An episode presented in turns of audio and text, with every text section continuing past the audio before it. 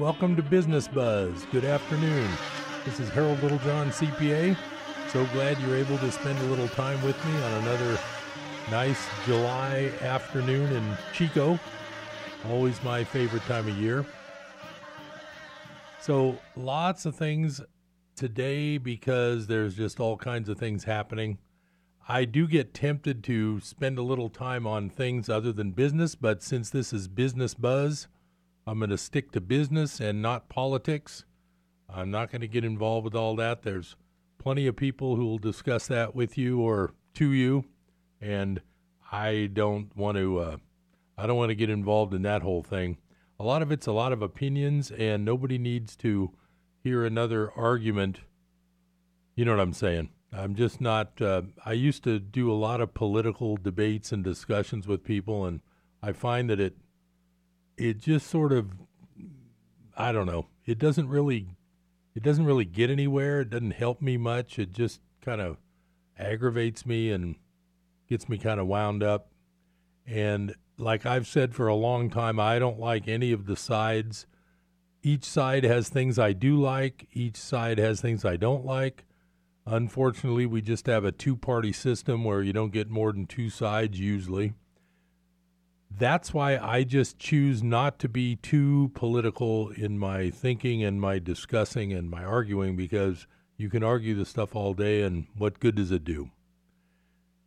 Business Buzz will stick to business and business news, business thoughts, investment ideas. This is for entertainment purposes only. I'm not a financial planner, but I am a C P A, so I can help you with tax-type things, especially accounting, taxes. I have a law degree, but I'm not a lawyer. There's just so many things that people need to know that I feel like my main purpose with Business Buzz, not only to introduce you to some interesting people locally, I hope to have uh, more guests in the future. I've been uh, so busy with work, I really haven't had time to get a lot of good guests going, but I do plan on doing that over the next few weeks. So stay tuned to Business Buzz, and we'll get some more local local business people here once I coordinate the timing with everyone. There's so many things that people really don't hear, and based on my experience with a lot of tax clients, they really don't get exposed to a lot of the things that I talk about. That's why I like to bring things up on Business Buzz that have to do with mainly like second opinions and other ways to look at things. That's sort of my that's sort of my favorite thing. Uh, quote of the day today, I decided to look up some interesting business quotes, and uh, one that I really like is uh, Mark Twain. He's always got some interesting quotes, and he's got some good, the way he says things, he's almost like a comedian. His quote regarding business is, "Whenever you find yourself on the side of the majority, it is time to pause and reflect." Now that's very appropriate, because one of the indicators that investors can use to try to time some markets or when to get in and when to get out of something is called contrarian investing. When you have everybody in town agreeing on one thing, I'll give a good example. In twenty eleven, when the price of gold was heading up and it reached like nineteen hundred dollars and close to two thousand dollars, everybody was talking about it. Everybody was pulling money out of the bank and buying an ounce of gold for their savings. When everybody is bullish on something like that, or like the stock market at times, there's a thing called a contrarian indicator, and what that means is that the general public is normally wrong on their timing.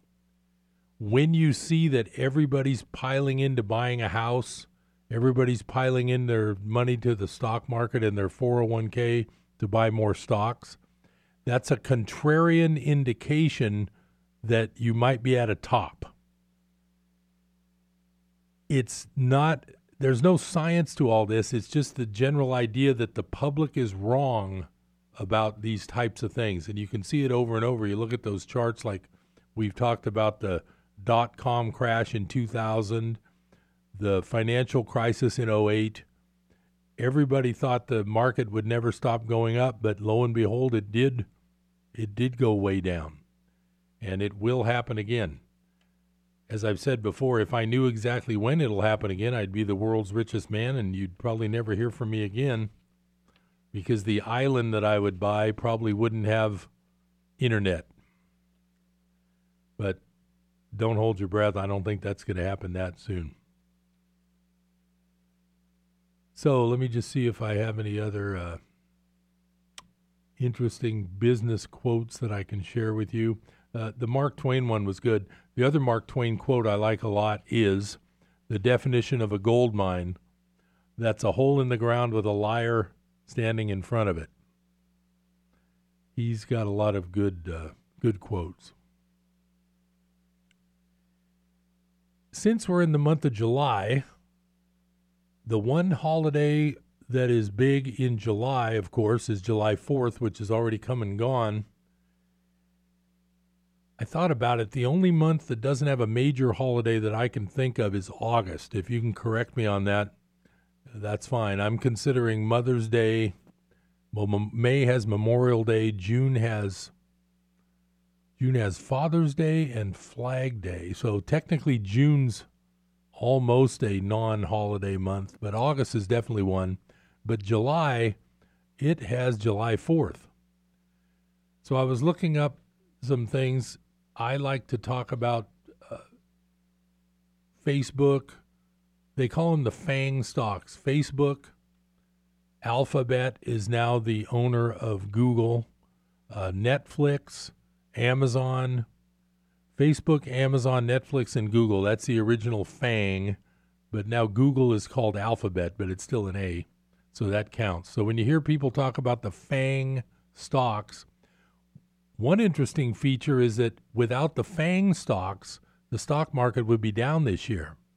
The only thing keeping the stock market in a higher mode are what they call these FANG stocks, which are the current hot Facebook, like I say, Facebook, Google, Netflix, Netflix, Apple. I did also read an interesting article. I didn't bring it. Netflix, they do make a profit during the year, but their cash flow goes out and out. So I'm not sure if they're borrowing the money or how they're dealing with their cash flow. But even though they take in a lot of money, they spend a lot more than they take in. So Netflix is another interesting one that you might want to just double check with your broker and see, do I hold a lot of Netflix? That's another one that there's so much competition in that whole movie, streaming, entertainment world. It's kind of tough to single one out as being the best investment. Now, the article that caught my attention for July was this one that's titled, Facebook Algorithm Flags the Declaration of Independence as Hate Speech. And I'll just read a little bit of that. Over the last couple of years, major social media news and video platforms have been actively engaged in the censorship of what they believe to be fake news and information, often spearheaded by third-party review organizations known to have biased views. There have been countless examples of unpopular speech and commentary that has seen its distribution suppressed or outright banned. While there is most certainly a human element involved in the review and flagging of information, mega Silicon Valley conglomerates have also implemented automated systems to identify potentially hateful and repulsive content. To give you an idea of the kind of automation in play and what words and ideas are being identified as running contrary to the principles of media, aggregators, and distributors, consider that Facebook recently banned America's founding document from being posted. Since June twenty-fourth, the Liberty County Vindicator of Liberty County, Texas has been sharing daily excerpts from the Declaration in the run-up to July fourth. The idea was to encourage historical literacy among the Vindicator's readers. The first nine such posts of the project went up without incident. But Part ten, writes Vindicator Managing Editor Casey Stinnett, did not appear. Instead, the Vindicator received a notice from Facebook saying that the post goes against our standards on hate speech. The post in question contained paragraphs twenty-seven through thirty-one of the Declaration of Independence, the grievance section of the document wherein the put-upon colonists detail all the irreconcilable differences they have with King George the third. Stinnett says that he cannot be sure which exact grievance ran afoul of Facebook's policy, but he assumed that it's paragraph thirty-one, which excoriates the king for inciting domestic insurrections amongst us, and has endeavored to bring on the inhabitants of our frontiers, the merciless Indian savages. The removal of the post was an automated action, and Stinnett sent a f- feedback message to Facebook with the hopes of reaching a human being who could then exempt the Declaration of Independence from its hate speech restrictions. Well, that's kind of interesting. I mean, I can see the fact that in the old days, the Native Americans were called merciless Indian savages. That isn't very good, and I can see where the algorithm might have found that to be a bit inappropriate. What I've found is that whenever you read things where people are arguing and back and forth and people are restricting, what I've noticed, and I'm not a historian, I'm not a scholar on this, it's just an observation from things I've read. Most of the time, whenever you have an accusation by somebody or some group, it's usually, they're usually accusing someone of what they do. I think an example of that, in my knowledge of history, which, like I say, is not professional, I'm not a historian, I'm not a, I don't work for a museum, I haven't done research in a real official way at all. One of the things that comes to mind that I know, and I don't know for a fact, but in our American, in the history of the American uh, manifest destiny and going to the West Coast and taking over the Indian lands and all that, what I noticed is that I read that the white settlers were offered rewards for Indian scalps that they turned in. In other words, if somebody was hoping that, say, the Indiana Territory or whatever big group of land was hoping to be settled and, you know, taken over by the European mail uh, making his way toward the West Coast, I read that Indian scalps were the way you proved you took care of some Native Americans and you proved that you are helping the U S government clear out the land for development, the whole bit. If you catch where I'm going here, the legend sort of made it to where the Indians became the scalpers. Now, maybe they did. Like I say, I'm not a historian, but I do believe that the scalping was originally a European idea to prove that they had started clearing land for the development of the United States. Now, don't hold me to it. I'm not a historian, but if if you ever hear of a group vehemently, vehemently accusing another group of doing something, you can usually assume that the group that's accusing is the one actually doing what they're accusing the other side of doing. And that's just a general observation. I'm not a historian. Don't hold me to it like that. But I feel that with the, some of the things I've been reading lately, I do feel that that's the case. Whenever someone comes out accusing some group of doing something, it's usually that they're accusing that group of doing what the accusing group is actually already doing. One of my favorite topics is our fragile, our fragile money system. Another one of my favorite topics is our business hero, uh, chairman of Tesla, Elon Musk. I just I know I bring him up quite a bit because it's always entertaining news in the business pages, I still am amazed at what comes up with him over and over. It just doesn't stop. It's almost like, and now I can't be sure of this, it's almost like he wants to be fired. It's almost like he knows the company's going down and he wants to be gone before it goes down. That's just a guess. He comes out with some of the silliest things that he tweets. He's sort of like, well, you know, Trump likes to tweet.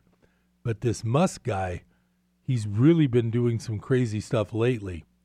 And the uh, I've got an article here that talks about one of the latest gaffes that he's taking care of. So in my opinion, he may be trying to get fired, but we'll see how this all plays out.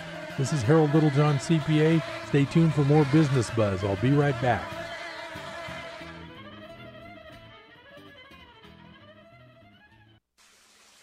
Rockhouse Dining and Espresso, now featuring Jamming for Jesus, a Christian jam night, Saturday five to eight p.m. Rockhouse is located only two miles past the hardware store in Yankee Hill on Highway seventy. Originally built in nineteen thirty-seven, Rockhouse has served as a restaurant, tavern, shower house, barbershop, a gas station, and a cafe. Serving yummy and creative vegetarian offerings as well as a fantastic Reuben and French dip sandwich. Yum! Don't forget the awesome iced coffee and fruit smoothies. Rockhouse is looking forward to hosting more Christian musicians. Enjoy dinner specials every Saturday night at Rockhouse Dining and Espresso. That's Rockhouse Dining and Espresso on Highway seventy in Yankee Hill.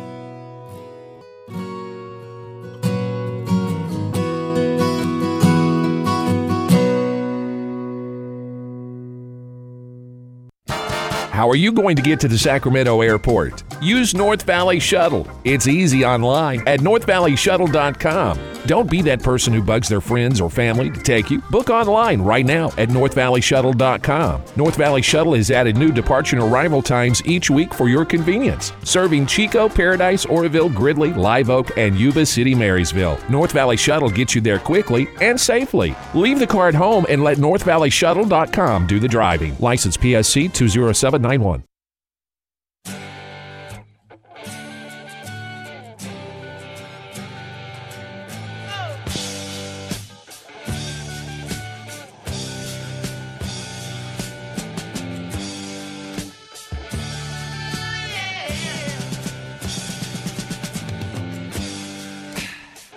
back to Business Buzz.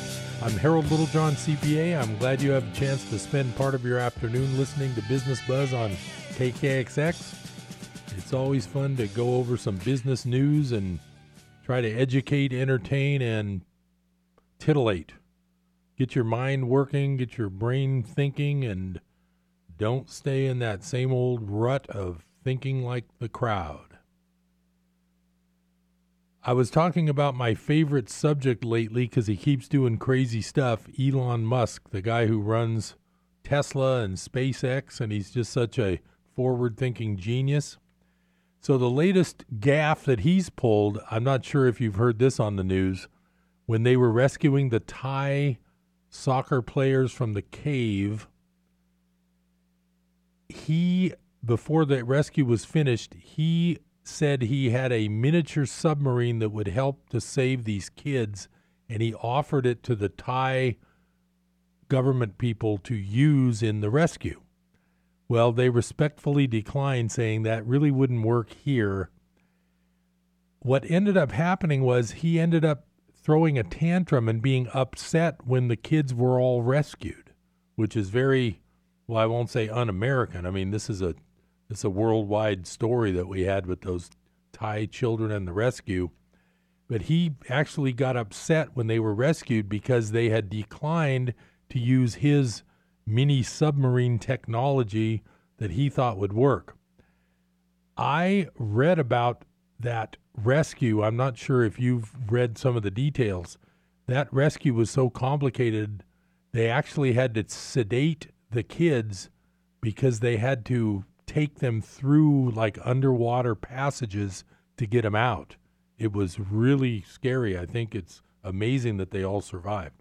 But to make a long story short, Mister Musk, in his great wisdom, sent a tweet and indicated and accused. Now, remember what I said a few minutes ago about accusations. He accused the Thai man who had, I don't think he was a Thai. His name was, um, uh, I'll get to it in the story. His name was Unsworth. I think he might have been Australian. He's the one who got this rescue really going. Musk actually accused Unsworth of being a pedophile in a tweet. He called him pedo boy. And there's talk now of whether this Unsworth guy is going to sue Elon Musk for like slander, uh, libel and slander. The the issue is now we have a major tech analyst who would be someone that the fund investors listen to, writing to Elon Musk, telling him to knock it off. And it's really interesting. And he basically says, over the la- this is his letter to Elon Musk. Over the last six months, there have been too many examples of concerning behavior that is shaking investor confidence. In our view, your outburst at analysts on the March eighteenth earnings call, and I talked to you guys about that a couple months ago, your ongoing frustration with short sellers and the media, your June email exchange with the saboteur, and your confrontation on Twitter with cave diver Vern Unsworth each raised flags with investors. The exchange with Vern Unsworth crossed the line. I suspect you would agree given you deleted the string from Twitter, but it will take more than that to regain investor confidence. Your behavior is fueling an unhelpful perception of your leadership, thin-skinned and short-tempered. So this guy's advising him what to do. Now, the reason he's advising him is because he probably owns a fund that holds one hundred million dollars worth of Tesla stock, and he doesn't want to see that go to zero. So he wants Mister Musk to shape up and not scare people away from believing in believing in Tesla. So I thought that was really interesting. But again, uh, to to to accuse a guy who just rescued twelve children from a cave in Thailand and call him a pedophile, I mean, that's unbelievable. And the reason he did that, I I think, I can't speak for him, is because he was upset that they turned down his offer for his mini submarine that he claims would have helped uh, rescue the kids. So you have an unstable chairman at the head of a company like that. It just makes it just makes the problems worse and worse and worse. Moving on to one of my other favorite topics in the world of money is gold, and I have an article here called "The Peak Gold Problem is Very Real." Now, I've talked to you about the fact that the gold price, and they hammered it down again today. In fact, you can make a living just by selling gold the day before the Fed Res- Federal Reserve Chairman speaks to Congress, because every time he speaks, the banks have a silent agreement to sell all the paper gold they can. Gold and silver got what they call monkey hammered today, and it happens every time the Federal Reserve speaks. And I've told you about that before, but I'll talk a little bit more about gold because this is a really good article. So just because, uh, talking about the frustrating watching the price of gold, says, just because the crowd isn't investing in something today does not mean they won't be ru- be rushing into it tomorrow. Before every bull market, there was a bear market. For prices to climb higher, they must already be down. Remember, Bitcoin out of seemingly nowhere became the biggest mania we've seen in years. And the important part is no one can explain why it suddenly took off. It's not like anything changed with the actual Bitcoins themselves, just people's perception towards it. Then once there are higher prices comes even higher prices. We call this the greater fool theory, when investors pay for something knowing someone else will pay more for it. Soon it becomes a vicious, self-reinforcing cycle spiraling upwards.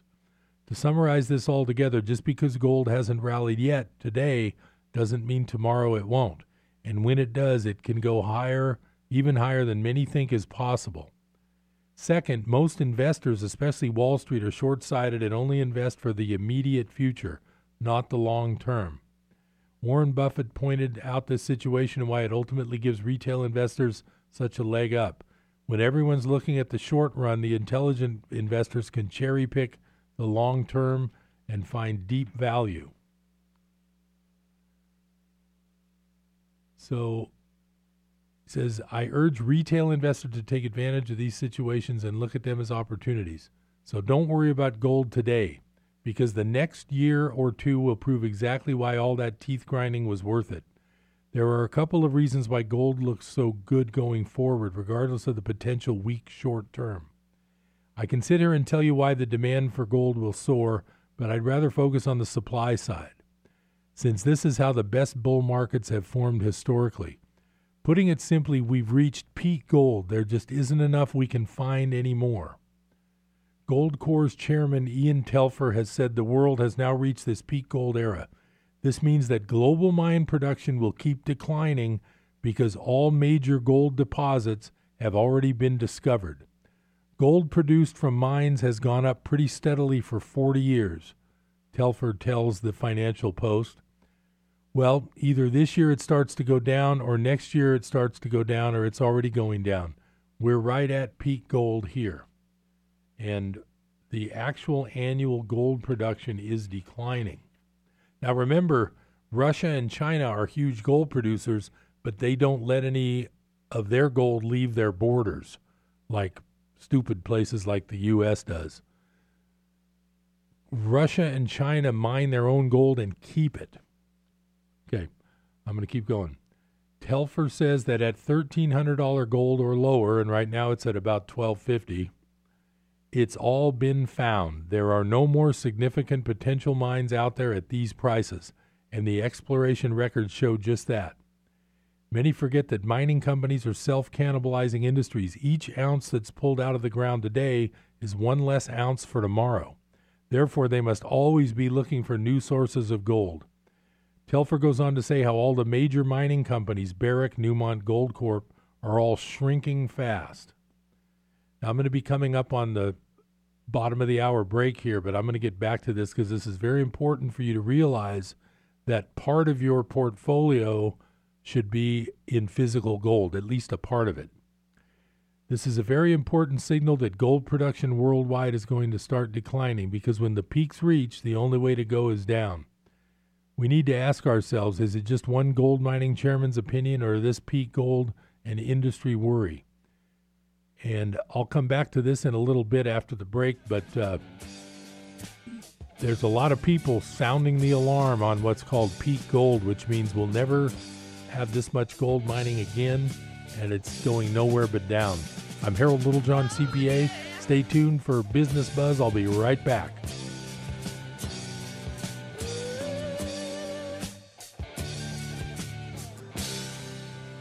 This book is either the Word of God or it's not, one way or another. The story's either true or it's not. The interesting thing is this Bible can be verified by extra-biblical history. This is the most accurate account of ancient history in the world, proven to be so by the facts, not by hearsay or myth or some preacher telling you. It's an amazing thing. David Hawking shares more on the amazing power and accuracy of God's Word this week on Hope for Today. Tune in for Hope for Today weekdays at eight a.m. here on K K X X. Hello, I'm Gary Crossland. Everything in the Old Testament points forward to Jesus. Everything in the epistles points backward to Jesus. That's why I encourage people to read the words of Jesus every day. This is where emotional and spiritual health come from. Jesus said, "If you love me, you will obey my commandments." Well, where do you read his commandments but in the Gospels? Now, I know that it's easy to get a little confused when jumping between one Gospel and the next, which is why I wrote the Merged Gospels. It's where all four Gospels are literally translated from the Greek, broken down word by word, and merged back together into one beautiful chronological story with not one word of Scripture removed. You can't buy it in stores. It's available only online at merged gospels dot com. It's great for new believers, for personal devotions, and for group studies. There's also an audiobook. And as always, you get to name the price. Just go to merged gospels dot com. I used to watch like tons of T V, and now I can turn the radio on and just listen to that all day. It's a life-changing station. Your life has significance and purpose. Oh, it gives you hope. It just lifts your day up. Jesus said that you shall know the truth, and the truth shall set you free. That includes truths about who you are and how God sees you. Our programming helps you grasp those truths. I listen to it when I go to work, and it helps make the day a better day. You found Life Radio, K K X X, A M and F M.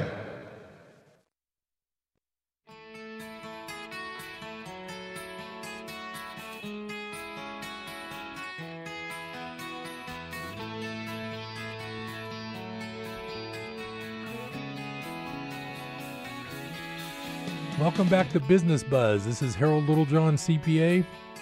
I was talking about peak gold, and that just means there's never going to be this much coming out of the ground again. And this article goes on to say, here are some other big names sounding the alarm. Pierre Lassonde, the billionaire founder of Franco Nevada Gold, also believes the same, that peak gold is here and current mine supplies are at risk.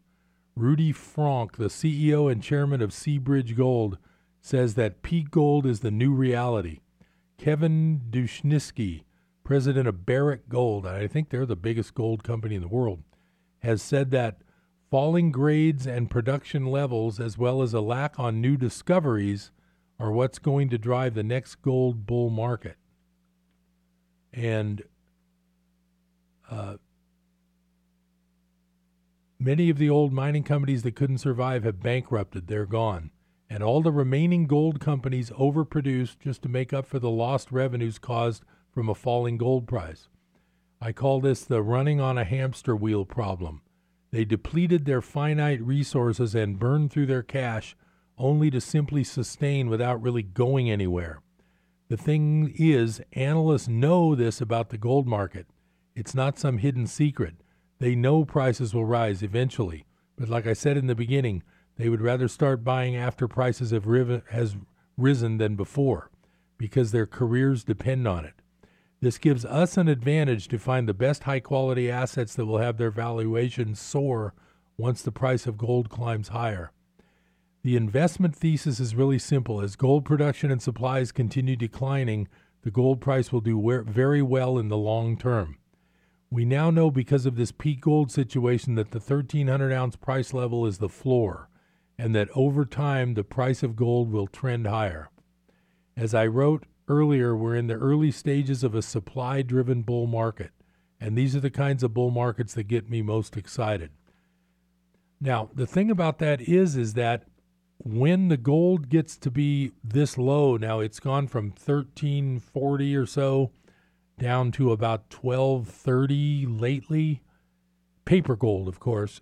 What I've told you before is that when the big boys, if a rich guy wants fifty million dollars worth of gold, he doesn't get it for twelve thirty an ounce. He has to pay about twice that because nobody with a lot of gold is selling it at this fake paper price. You and I can call up A P MEX or one of the gold suppliers that you can buy an ounce of gold from, and there's always a gold coin available. And that's what keeps this system working. The entire system is based on you and I not taking our money out of the bank and putting it in uh, something like gold, uh, maybe farmland or silver. I'm just thinking of things that are real. What's real? If you know that inflation is coming, for instance, I was driving down the street the other day and I saw a truck go by that was probably on a I'm guessing it was like on a test drive from Whitmire because I was down on Bruce Road. And in the window of the truck was the price of the truck. It was something over sixty thousand dollars. I think it said sixty-one thousand four hundred ninety-nine dollars or something, or sixty-four thousand five hundred ninety-nine dollars. I don't know. If you had known ten years ago that the price of a truck was going to double, and you were on a fixed income, wouldn't you be more inclined to buy now than wait till later? What it is is that, of course, trucks and things wear out, but if you knew for a fact that this global debt crisis was going to make gold worth a lot of money in the future, wouldn't you want to buy some now? Well, this whole system is based on you not thinking that. when they hammer the gold price every time the Federal Reserve guy speaks, they're just they're pounding into your brain the fact that, that gold is the worst investment you could possibly make. And sometimes it's on a day where the Facebook and Amazon stock are going up by two or three, four percent, but gold's down a percent or two. So it's just they're they're they're convincing you for sure that that's the stupidest thing you can do.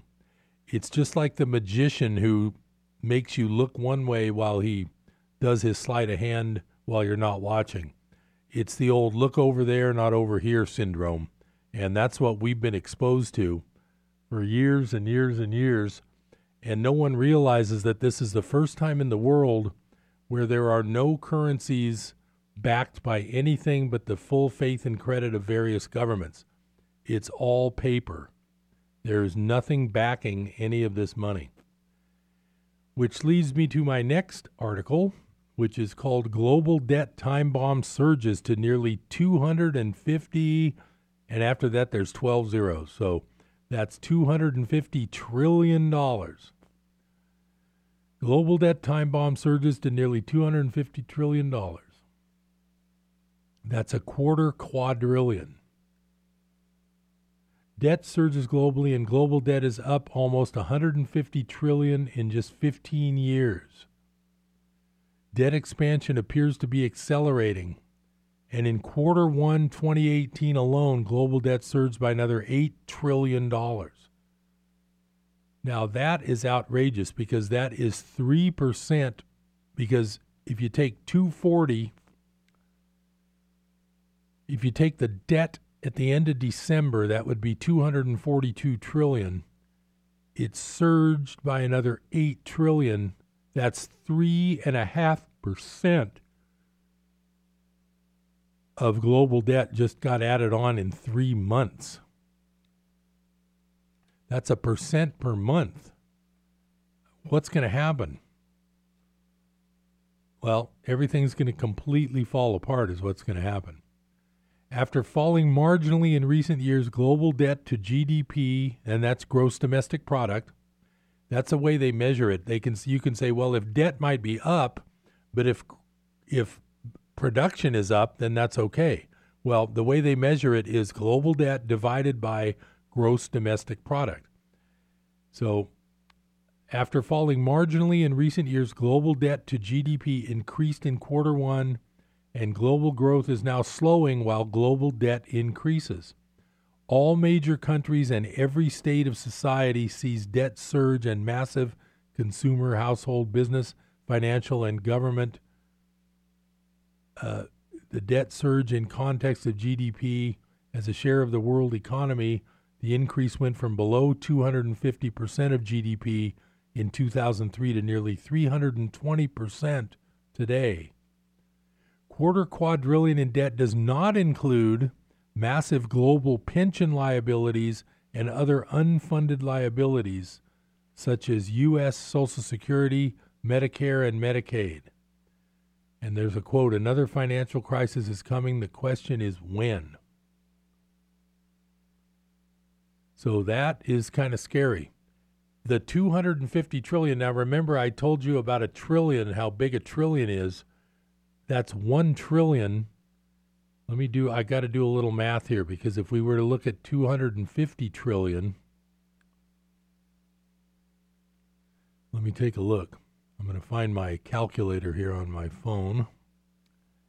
And what it is is that, uh, where's that calculator? Here it is. Okay, so what I told you was that a, in seconds, a million was eleven and a half days. A billion was thirty-one years, and since a trillion is a thousand billion, a trillion seconds would take thirty-one thousand years to, to tick by. Think about that for a while. Now, here we go. How many years would the two hundred fifty trillion, how many years would that take in seconds? You ready for the answer? seven million seven hundred fifty thousand years. As I said before, I do not believe this debt will ever be repaid. And if it does, it'll be repaid in dollars that are so worthless that that silver quarter from nineteen sixty-four that I've been telling you to save, or buy one for three dollars and fifty cents and save it in your pocket, that quarter will be incalculable how much that'll be worth. As I've mentioned before also on previous episodes of Business Buzz, if you were in Venezuela right now and you had an ounce of silver, you could probably buy an entire month's worth of food for your family with that ounce of silver. Problem is, nobody down there has any. They probably, number one, they probably weren't allowed to own it. And number two, if they could get it, they couldn't afford the sixteen dollars an ounce to buy it. Because you know, people in other countries, they... they live on a lot less than we do, or than a lot of us do. I'm going to briefly give you a little bit of a Egon von Greyer's article.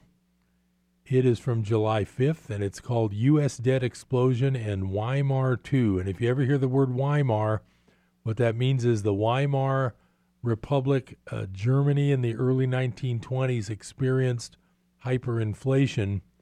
And that's where you see the pictures of the wheelbarrow full of paper money going to the store to buy a loaf of bread. That's what hyperinflation means.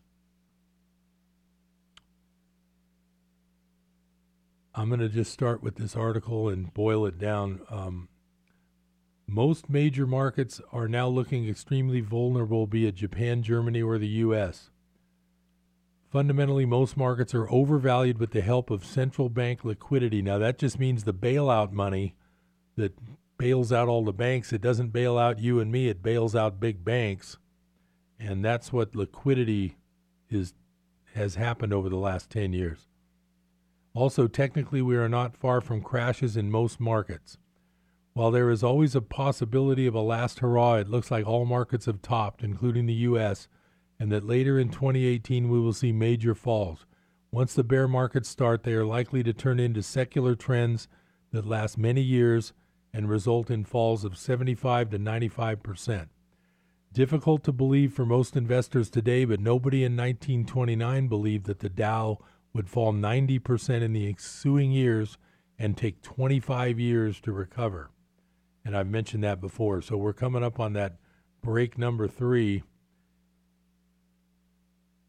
The stock market went down ninety percent of its value after the nineteen twenty-nine crash, but it took three years to get that far down. Then it took twenty-five years to get back to where it was before.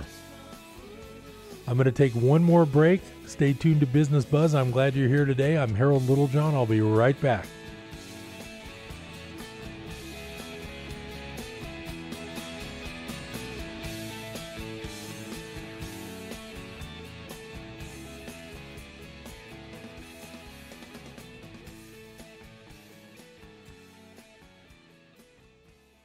Young Diamonds. This is Ken Ham, author, speaker, and blogger on science and the Bible's reliability. Diamonds are thought to be one of the oldest substances on Earth, and they are, but they aren't billions of years old. They're formed in creation rocks, so they're only about six thousand years old. Now, you've probably heard of carbon fourteen, often used as a dating method. It can only last for tens of thousands of years. After that amount of time, it will have completely decayed. But researchers have found carbon fourteen in diamonds. Now follow me here. If they're really billions of years old, there shouldn't be any carbon fourteen left. But there is, and they're too hard to have been contaminated. They're not just beautiful, they point to the truth of the Bible's history. Got questions about the flood, geology, and more? Visit our faith-affirming website at answers radio dot com. You'll be equipped and encouraged at answers radio dot com. one eighty over one eleven, and I had a stroke. one forty-five over ninety-two, and then I had a heart attack. one fifty over ninety, and I had a stroke. This is what high blood pressure sounds like. You might not feel its symptoms, but the results from a heart attack or stroke are far from silent. Get back on your treatment plan or talk with your doctor to create a plan that works for you. Go to lower your h b p dot org. Everything's changed. Brought to you by the American Heart Association, American Medical Association, and the Ad Council.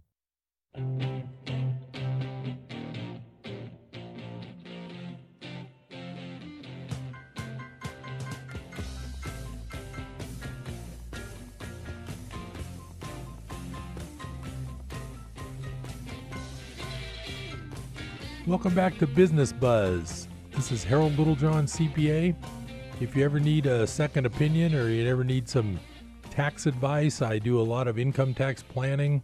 This year with the new tax law in twenty eighteen, there's plenty of opportunities to make your taxes go lower, and I'm the person that you can call. There's lots of good tax professionals in Chico, but I consider myself one of them.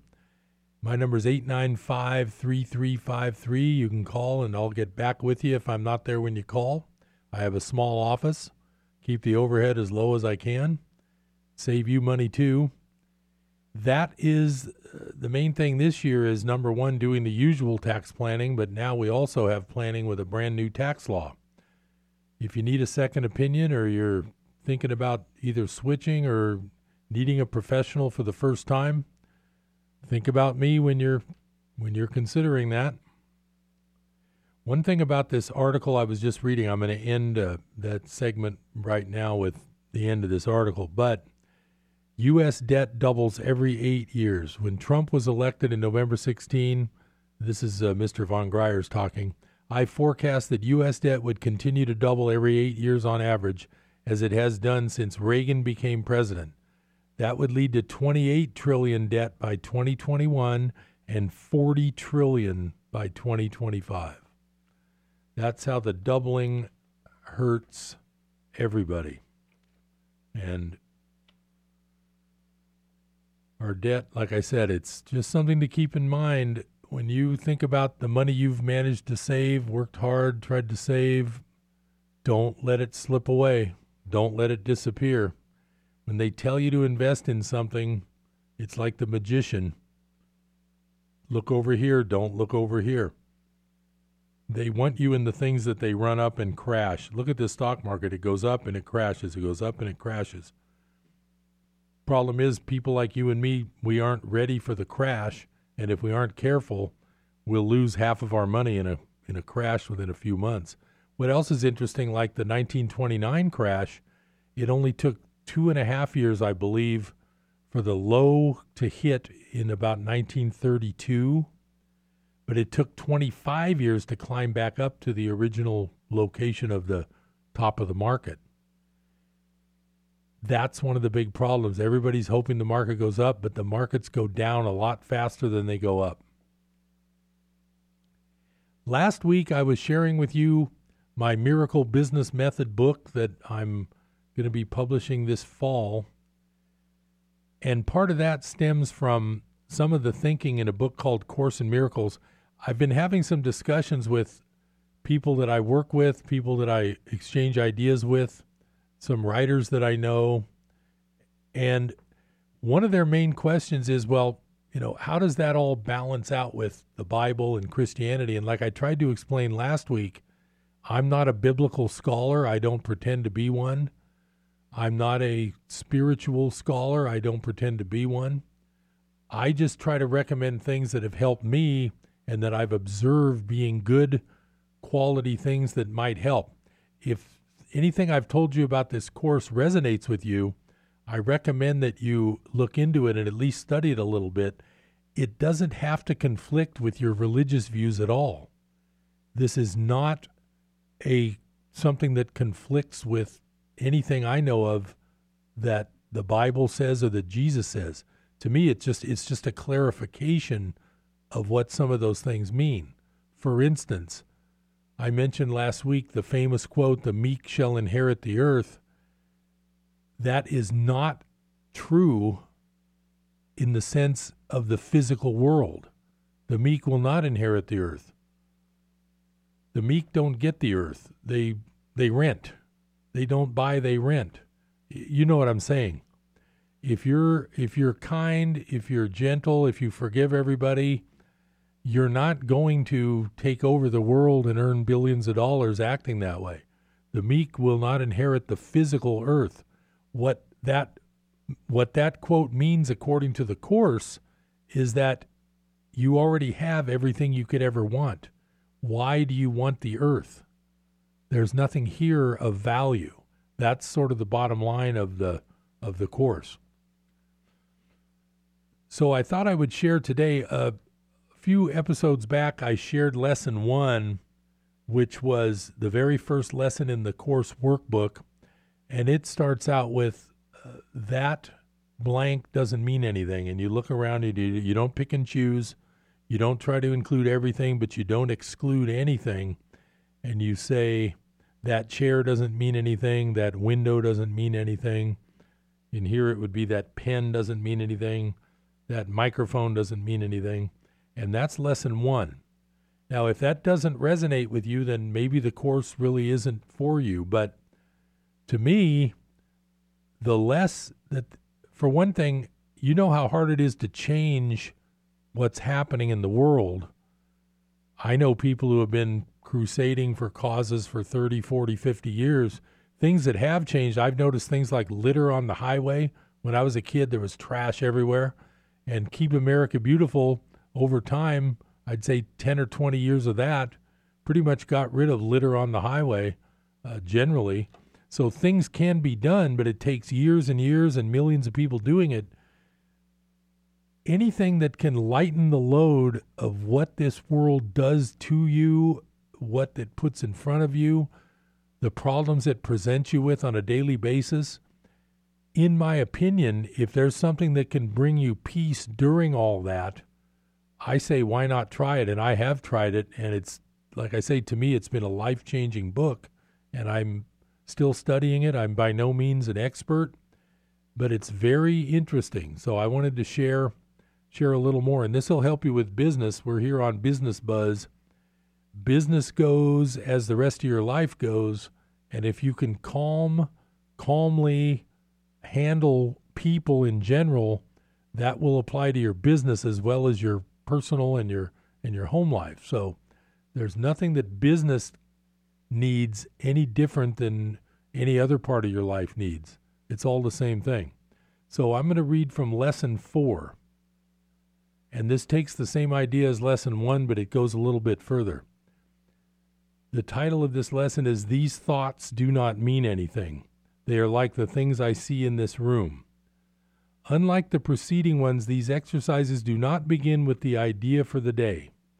In these practice periods, begin with noting the thoughts that are crossing your mind for about a minute. Now, I'm going to take a break here and remind you that the Miracle Business Method, the number one thing that you need to do to calm yourself down and have things settle down for you is to step back and observe your thoughts.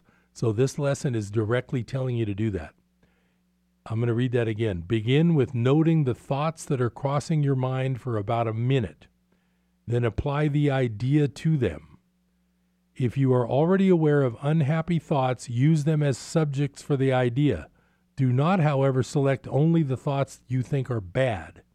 You will find, if you train yourself to look at your thoughts, that they represent such a mixture that, in a sense, none of them can be called good or bad. This is why they do not mean anything. In selecting the subjects for the application of today's idea, the usual specificity is required. Do not be afraid to use good thoughts as well as bad. None of them represent your real thoughts, which are being covered up by them. The good ones are but shadows of what lies beyond, and shadows make sight difficult. The bad ones are blocks to sight and make seeing impossible. You do not want either. This is a major exercise and will be repeated from time to time in somewhat different form. The aim here is to train you in the first steps toward the goal of separating the meaningless from the meaningful. It is a first attempt in the long-range purpose of learning to see the meaninglessness as outside you and the meaningful within. It is also the beginning of training your mind to recognize what is the same and what is different. In using your thoughts for application of the idea for today, identify each thought by the central figure or event it contains. For example, this thought about blank does not mean anything. It is like the things I see in this room, and so on. You can also use the idea for a particular thought that you recognize as harmful. This practice is useful, but is not a substitute for the more random procedures to be followed for the exercises. Do not, however, examine your mind for more than a minute or so. You are too inexperienced as yet to avoid a tendency to become pointlessly preoccupied. Now, that's another thing I like about this workbook in the course. It knows that you are not trained, and I'm not trained. It knows how untrained you are for this type of thinking. So it just says, don't do this for more than a minute. Further, since these exercises are the first of their kind, you may find the suspension of judgment in connection with thoughts particularly difficult. Do not repeat these exercises more than three or four times during the day. We will return to them later. So this isn't something that you do all day long. You just do it for a minute, three or four times during the day. It's very helpful when you do this, and like I say, you don't have to believe it. I talked about this last week. You don't have to believe it. You just need to try it. Try for a moment doing these type of exercises.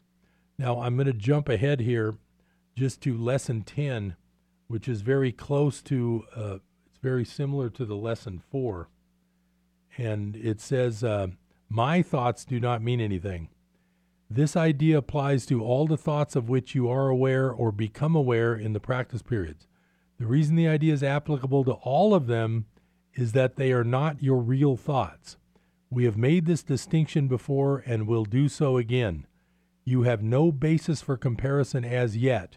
When you do, you will have no doubt that what you once believed were your thoughts did not mean anything. Now that's what I'm saying. When you step back into that right mind situation, you realize that the worldly thoughts are the ones that should be given less weight to your day, and the stepping back, observing mind should be given more weight to your day. This is the second time we have used this kind of idea. The form is only slightly different. This time the idea is introduced with my thoughts instead of these thoughts, and no link is made overtly with the things around you. The emphasis is now on the lack of reality of what you think you think. The aspect of the correction process began with the idea that the thoughts of which you are aware are meaningless, outside rather than within, and then stressed their past rather than their present status. Now we are emphasizing that the presence of these thoughts means that you are not thinking. This is merely another way of repeating our earlier statement that your mind is really a blank. To recognize this is to recognize nothingness when you think you see it. As such, it is the prerequisite for vision. Now, don't do this while driving. Close your eyes for these exercises and introduce them by repeating the idea for today quite slowly to yourself. Then add, this idea will help to release me from all that I now believe. So in other words, you say, my thought about blank does not mean anything. This idea will help to release me from all that I now believe. I'll just wrap up here with the final minute or two of the show. I bring this up because I notice that most, there's people who are spend their entire day completely wrapped up in their thoughts, in what somebody just said. You need to pull back from that and at least spend a few minutes a day in this right mind and do things like this exercise and say and say things like, that thought doesn't mean anything. Because the less importance you put on these things, the more peace of mind you'll end up having. The goal of the course is peace of mind. That's all it really says is the goal. And the other thing it says is a quiet mind is not a small gift. What could be better than peace of mind? That's sort of where this is all leading.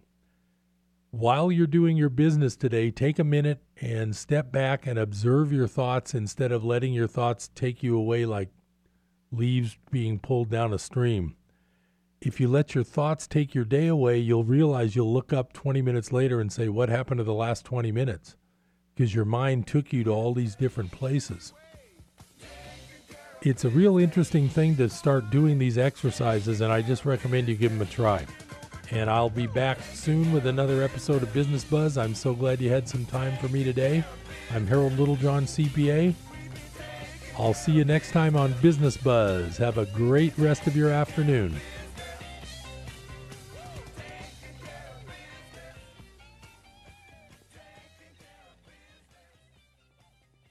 K K X X Paradise K two eighty G L. News this hour from townhall dot com. I'm Keith Peters. President Trump has made a correction in a statement he made about Russian interference in the two thousand sixteen election. In Helsinki, after meeting with Vladimir Putin, the president was asked who interfered.